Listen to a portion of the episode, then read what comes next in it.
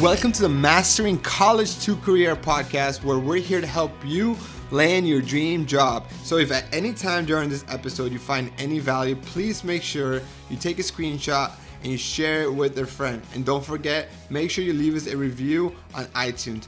That will mean the world. So, without further ado, enjoy this episode.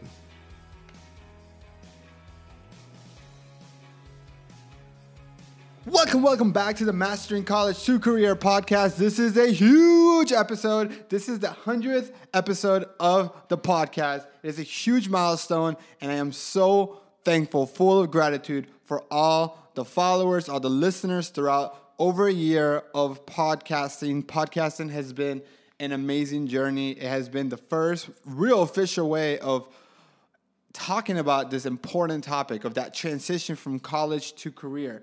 And what's even crazier, I didn't perfectly time this to be on my 100th episode, but it just ended up working this way. And today is the launch, ladies and gentlemen. Today we officially launch the Mastering College to Career book.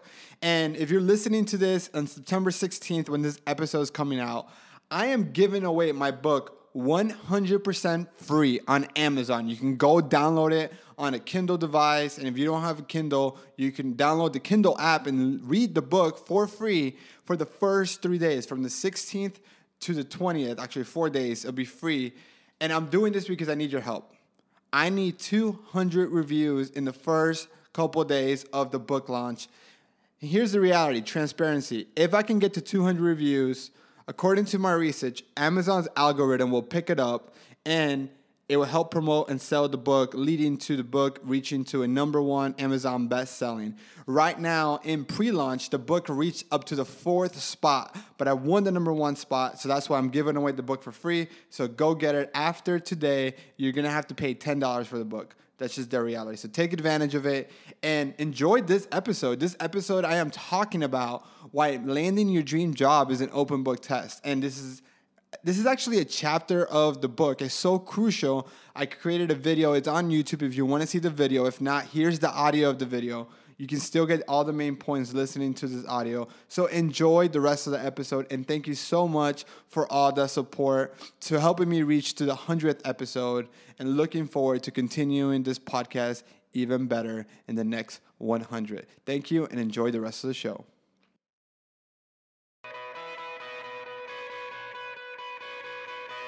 Hey, this is Daniel Botero. I am the author of the Mastering College to Career book, the host of the top rated podcast on iTunes, Mastering College to Career, as well as the founder of the Mastering College to Career Academy. And in this video, we're gonna talk about the number one thing that's gonna help you get a job, and that is the fact that landing your dream job, it's an open book test. This is the most common mistake that I see students make that's stopping them from graduating without a job. By far, the number one mistake. And this is the reality. If you could understand this concept, that finding a job before you graduate, it's an open book test, you, you would completely change the outcome of your future because it is that simple. It is it, it there's a miscommunication between what companies are looking for and what students are graduating with. And at the end of the day, there should be a win-win.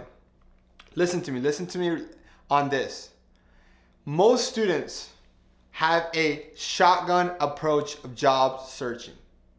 They are applying for jobs online for every single job that they qualify for. And then once a, a company reaches back out to them, whether they want to set up a phone interview or they want to set up an in-faces interview, that is when the student is doing the research on the company, right? Think about it. Think about it for your perspective. Maybe you're applying for an internship or you're applying for a job. You start applying for different companies on Handshake or on LinkedIn or anywhere else that you're applying for jobs. And it's not until the company actually emails you back and reaches out to you that you actually take the time to do actual research. Before maybe you Google their name to see what they did, but it's not until they reach out to you that you actually conduct the research. And I think that's a broken system. I think it's backwards. And I, I want to challenge you on what I call the sniper approach. Right now, you're doing shotgunning. Your resume, resume, resume everywhere, every company you can apply for, I want you to not do that. I want you to do the opposite. Because if you continue to do that, you're gonna get the same results that everybody gets. And that's not good results, right? So, what I want you to do is to change the way you look at job searching and to understand that if you have a target list of companies, if you've conducted a self assessment that I've talked about in previous videos, and you can still download that form in this link. I'll give you the link and create that target list, which is at, ultimately at the end of your self assessment, you'll come out with a target list of companies. Those are the companies that I want you to prioritize. Not that you can't talk to anybody else, not that you can't apply for anybody else. No, but you are going to make sure you are the ideal candidate for this 10 companies. That is the test that you will take. Those 10 companies is where you're going to focus. So now you know that's the test you're going to take. And now if you put yourself in the company's perspective or in the company's shoes, they will be more than happy to share with you what is the answers to that open book test. Which really comes down to why landing your dream job is as simple as an open book test. The problem that students face is that they do not know what test to take and they're trying to get an A in hundreds of tests instead of just focusing on a handful of companies. Understand what those answers to their open book test and building those skills around it. And so I want to give you an example, right? I, I spent six years of my life, uh, right after college, I worked for PepsiCo Frito Lay for six years. Um, I did my first year was all training. I, I, I lived, PepsiCo.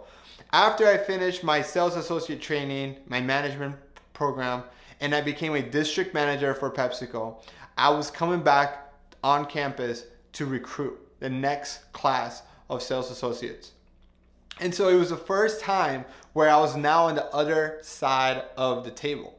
I was going to career fairs, info sessions, I was speaking in front of clubs, organizations, professors were inviting me to go speak. And that's when it really clicked that it is in PepsiCo's best interest to hire the right person. So after doing some research, talking to some senior senior leaders within PepsiCo, I found out that if they hire somebody wrong, it costs them one to three times their first year's salary. And so if they hire a student and that student doesn't stay with PepsiCo for more than two years, PepsiCo loses almost over $100,000. And so every person that they decide to uh, hire is a huge investment, right? We're talking about $100,000 or more. That is more than what you pay for your education. They're investing in you. So they want to make sure that you're the right candidate. And so now, again, going back and putting yourself in, in, PepsiCo's shoes, now you were working for PepsiCo, you're coming back on campus to recruitment, and a student comes to you and says, What are you hiring for? Do you tell them what you're actually hiring for and actually give them the answers to your open book test? or do you let him figure it out himself? Obviously, you're going to tell him exactly what you're looking for because if that student either has those skills or can go build those skills, they become the ideal candidate. And I don't know about you, I don't know if you're doing if, if, if you've Googled, but right now we're an all-time unemployment rate. It's very hard uh, for companies to find good talent. And so you think about why is it that there's so many college students that can't find jobs, yet companies can't find talent? is that miscommunication that I'm trying to solve for you is to help you understand is if you just focus on 10 companies and you build the skills that they're looking for and you become the ideal candidate, there's no reason why you won't get a job offer from them and have a job before you graduate. There's no reason. This is why landing your dream job is an open book test. And when you do that and you attend the next career fair or the next time you meet with the company that you want to work for, instead of asking them, hey, what are you looking for? If you already knew that and you spend six months, a year, two years, whatever time you have left in college building those skills, you will get that job. And it changes the whole game. So I hope you understand why landing your dream job is so important and why ultimately landing your dream job is an open book test. So now go after it. Go understand, create your target list, download the, the worksheet, the self assessment worksheet, to create that target list and go find the answers to your open book test. Thank you so much and good luck on your journey.